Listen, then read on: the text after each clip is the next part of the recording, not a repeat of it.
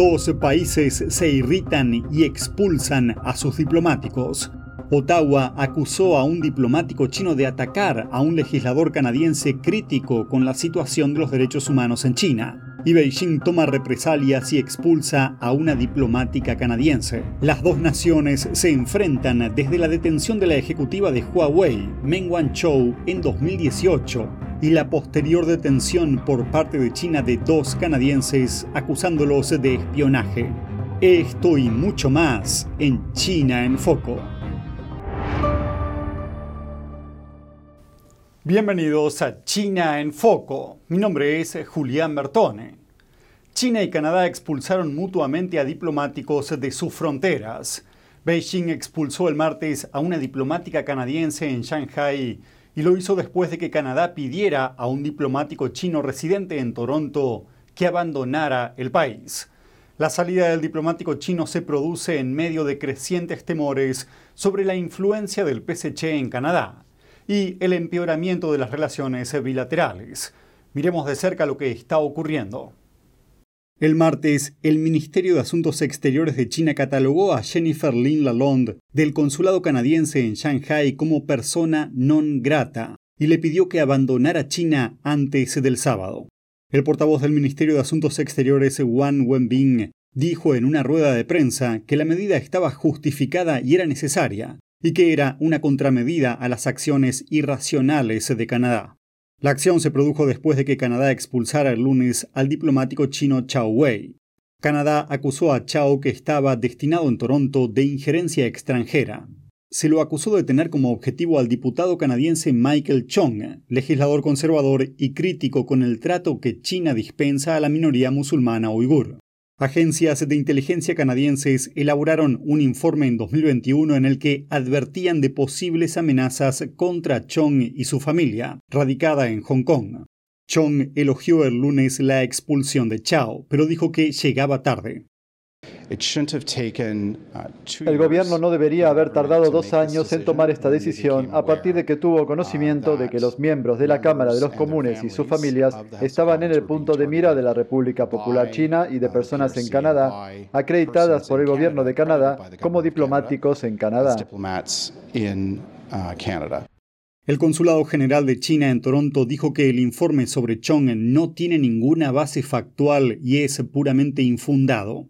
Estas últimas expulsiones aumentan las ya de por sí elevadas tensiones diplomáticas. Canadá y China vienen enfrentándose desde la detención de la ejecutiva de Huawei, Meng Wanzhou, en 2018, y la posterior detención de dos canadienses acusados de supuesto espionaje por parte de Beijing como represalia.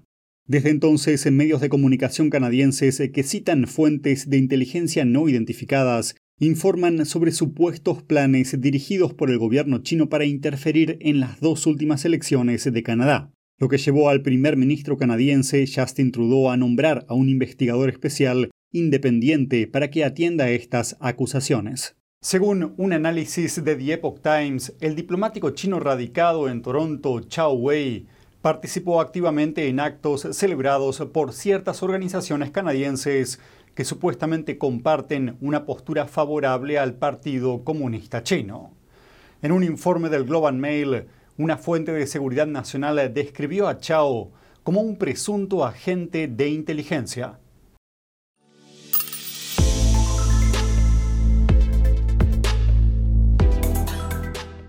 Beijing está poniendo sus manos sobre consultoras extranjeras y su última intervención está causando escalofríos en la comunidad empresarial en China.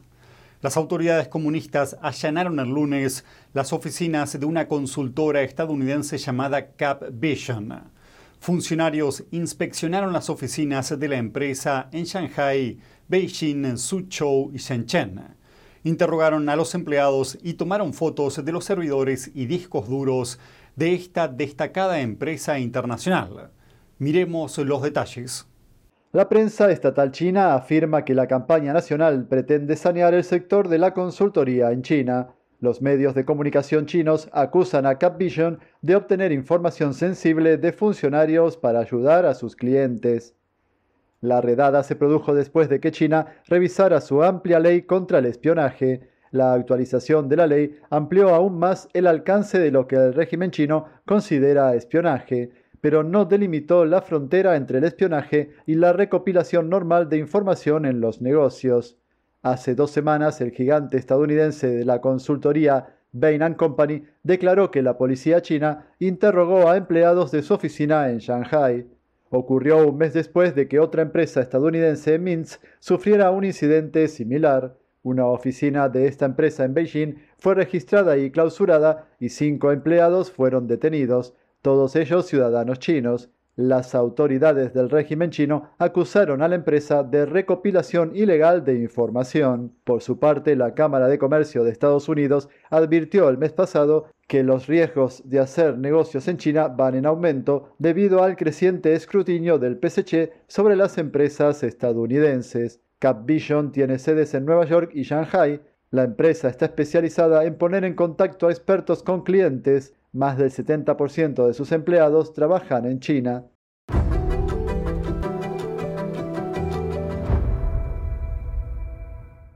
La nueva ley antiespionaje de Beijing entrará en vigor en julio. Abarca una amplia gama de métodos de transferencia de información que el régimen chino considera ahora relevantes para su seguridad nacional. Hablamos con algunos expertos chinos para que nos den su opinión al respecto. Al comentar las enmiendas de la ley, el abogado Wu Xiaoping advirtió lo que denominó como una era de terror rojo en la China comunista. Tras años de represión nacional, Beijing está empujando gradualmente su represión hacia el exterior, con un corpus legal sobre una llamada seguridad nacional. Las enmiendas a la ley antiespionaje se produjeron en medio de una serie de casos sonados en los que estaban implicados ejecutivos extranjeros y empresas internacionales. El mes pasado las autoridades de Beijing registraron una oficina local de la empresa estadounidense de asesoría Mintz y cinco empleados fueron detenidos. En Shanghai la policía interrogó a empleados de la consultora estadounidense Bain Company. Y una detención anterior afectó a un ejecutivo de la farmacéutica japonesa Astellas Pharma. En declaraciones a un grupo de expertos del Distrito de Columbia, el embajador de Estados Unidos en China, Nicholas Burns, calificó la ley como intimidatoria dijo que podría convertir en ilegales actividades rutinarias como gestiones necesarias. Pero ¿por qué actúa China de forma tan agresiva mientras, por otro lado, sigue intentando atraer a inversores extranjeros? El rasgo más notable del reinado de Xi es que antepone la seguridad al llamado desarrollo. El Partido Comunista Chino no tiene miedo, cree que las empresas occidentales todavía tienen que confiar en el gran mercado chino si quieren ganar dinero. Además de un efecto potencialmente amedrentador sobre la inversión extranjera, la nueva ley podría dar lugar a nuevas medidas represivas contra disidentes. Wu dijo que Beijing puede ahora nombrar espía a cualquier grupo o individuo extranjero e interpretar las acciones a su antojo. Eso da mucho miedo. Para la gente dentro de China, simplemente una taza de té o una charla con alguien de una organización extranjera o un enviado diplomático o incluso una persona de nacionalidad extranjera podría considerarse un acto de espionaje. Según la nueva ley, todos los documentos, datos, archivos y objetos podrían vincularse a actividades de espionaje. Esto podría suponer un riesgo para los medios de comunicación, abogados y otras personas, así como para grupos internacionales que investigan la situación de los derechos humanos en China. Por ejemplo, si activistas de derechos humanos recogen pruebas de corrupción o anarquía, podrían ser detenidos por poseer o utilizar material de espionaje. En China los casos de espionaje suelen juzgarse a puerta cerrada. Una comentarista afirmó que la ley sirve a Beijing como arma práctica para deshacerse de sus enemigos. En un ejemplo, Beijing retuvo a dos canadienses durante casi tres años acusados de espionaje. El arresto de 2018 se produjo después de que Ottawa detuviera a la ejecutiva de Huawei, Meng Wanzhou, por una orden de Estados Unidos sobre los tratos de la compañía en Irán.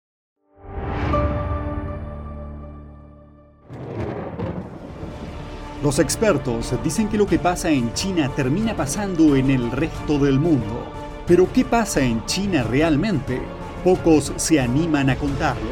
Censura y ocultamiento, persecución de creencias, vigilancia extrema y crédito social. Mírelo antes en China en Foco y entérese de primera mano de noticias que le gustaría saber antes que nadie. Mírenos en YouTube y en Epoch TV del Epoch Times en español, de lunes a viernes a las 7 de la tarde, hora del este.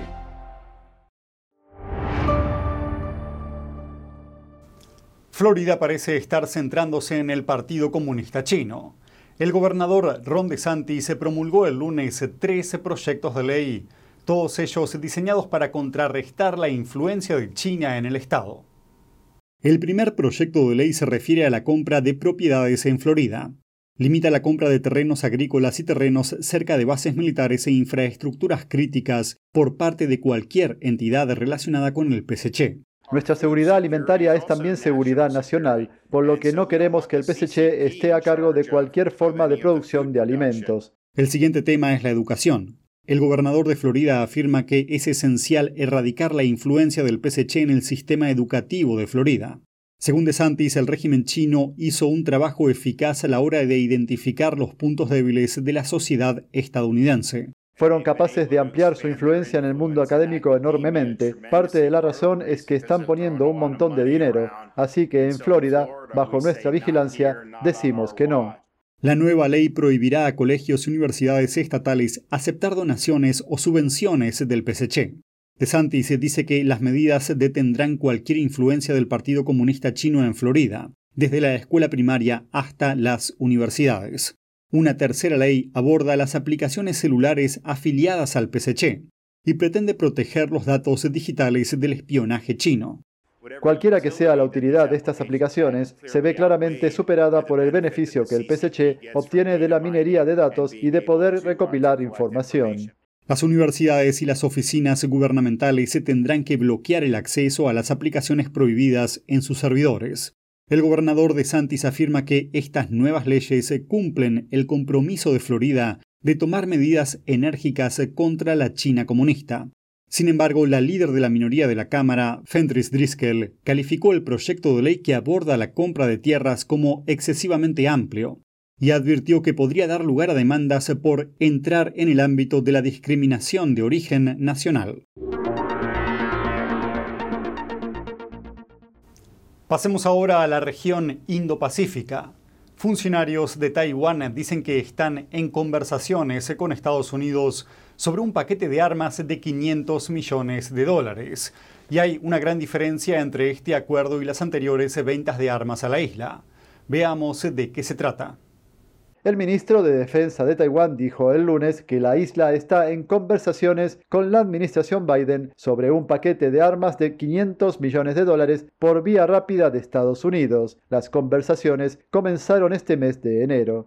El ministro de Defensa dijo a los legisladores taiwaneses que el acuerdo se centra en el envío de armas a Taiwán procedentes de los arsenales existentes en Estados Unidos y se trata de compensar retrasos anteriores. El paquete militar no se contabiliza en las ventas de armas anteriores y Taiwán estaría pidiendo armas que considera prioritarias. En el presupuesto de 2023 de Estados Unidos, el Congreso autorizó una ayuda armamentística de hasta mil millones de dólares para Taiwán. Biden puede utilizar su autoridad presidencial para transferir armas y servicios de los arsenales estadounidenses sin la aprobación constante del Congreso. Desde la guerra en Ucrania, Taiwán se queja de retrasos en la entrega de armas compradas a Estados Unidos, pero esto podría cambiar pronto. El Ministerio de Defensa de Taiwán dijo la semana pasada que Estados Unidos entregará sistemas de cohetes de artillería de alta movilidad antes de lo previsto en 2026.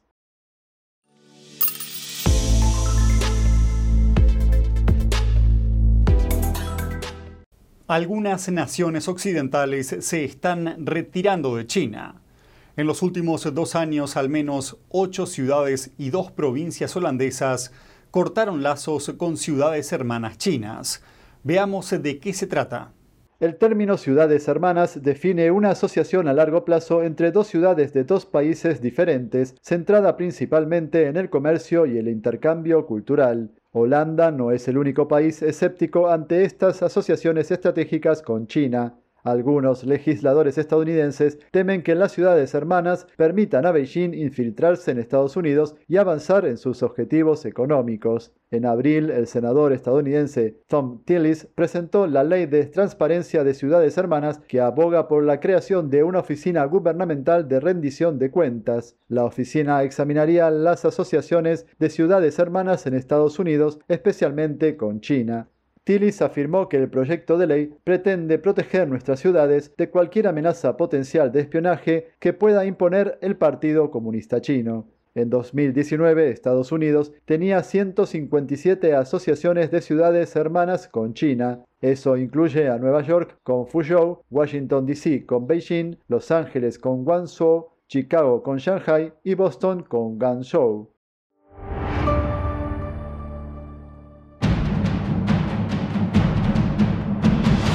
Espectáculo realmente importante para cada uno de nosotros.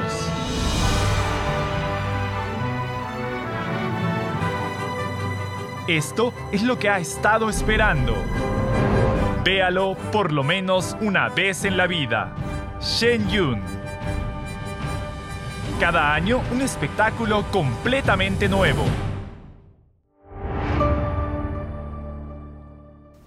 Una nave espacial experimental de China regresó el lunes a la Tierra tras permanecer 276 días en órbita, completando una misión histórica para probar tecnologías espaciales reutilizables del país, según informó la prensa china.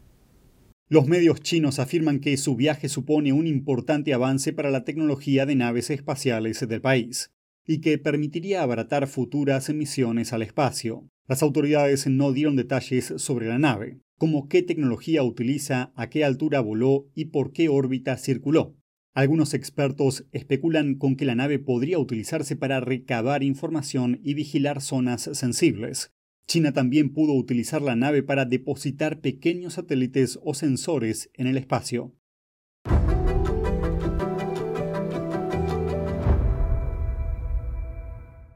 Y eso es todo por hoy en China en Foco. Gracias por acompañarnos y nos vemos mañana.